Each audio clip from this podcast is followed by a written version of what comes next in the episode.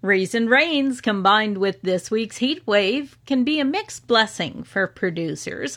While it sparks crop growth and development, it also is the ideal breeding ground for weed and disease issues. Crops Extension Specialist Shannon Friesen says with disease, you most often see some yellowing of the plant. In some cases, such as lentils, we may even start to see them turn that kind of lime green color, which usually indicates that we have some root rot issues. Um, other diseases, you know, such as in cereals, we tend to see um, almost like brown or reddish spots on the leaves. Maybe they're in stripes, maybe they're in spots. Um, certainly anything that just doesn't look like the normal green color. Friesen notes the intense heat will likely also cause some stress to the developing crops. Farmers are out checking their crops for any signs of insect disease or weed growth. Friesen notes when doing that, it's a good idea to look at setting up a scouting kit. It should include things such as a magnifying glass. Uh, you want to make sure that you have a trowel to actually dig things up. Um, you know, everybody has a camera in their back pocket now, uh, so make sure you have that as well as anything that can record GPS coordinates. She says for agrologists, etc., it's also important to think about biosecurity and make sure that they have disposable boot covers on hand when actively scouting fields in order to avoid transferring anything from one field to another. Well, the House of Commons has adjourned for the summer. Lianne Rood is the Conservative Shadow Minister for Agriculture and Agri Food. She says we were able to see some good things happen for agriculture thanks to some private members' bills put forward by her Conservative colleagues.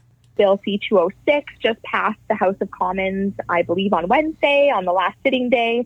And uh, that was by my colleague Phil Lawrence, which was to extend the existing carbon tax exemption for farmers on gasoline and fuel oils uh, to include natural gas and propane for grain drying. So the bill is now in the Senate, and we'll have to wait to see what the Senate does with that bill. But that's great news uh, coming out of the House of Commons. She notes another key bill for producers was Bill C 208. It helps with succession planning as it puts the sale of a farm or ranch to family members now on the same footing as if it were sold to someone else. She notes another key bill for producers was, of course, Bill C 208.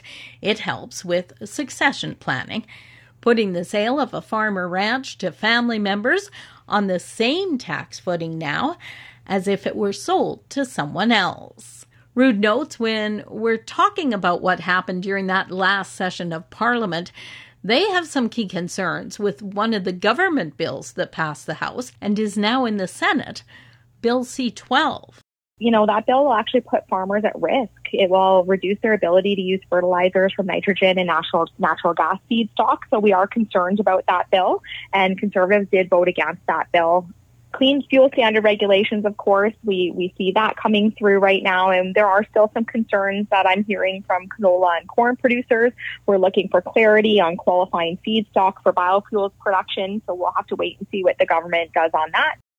Rood notes they're still waiting on the federal government and the provinces to agree on the development of a grocery code of conduct, as well as improvements to the business risk management programs. For Golden West, I'm Glendalee Allen Vossler.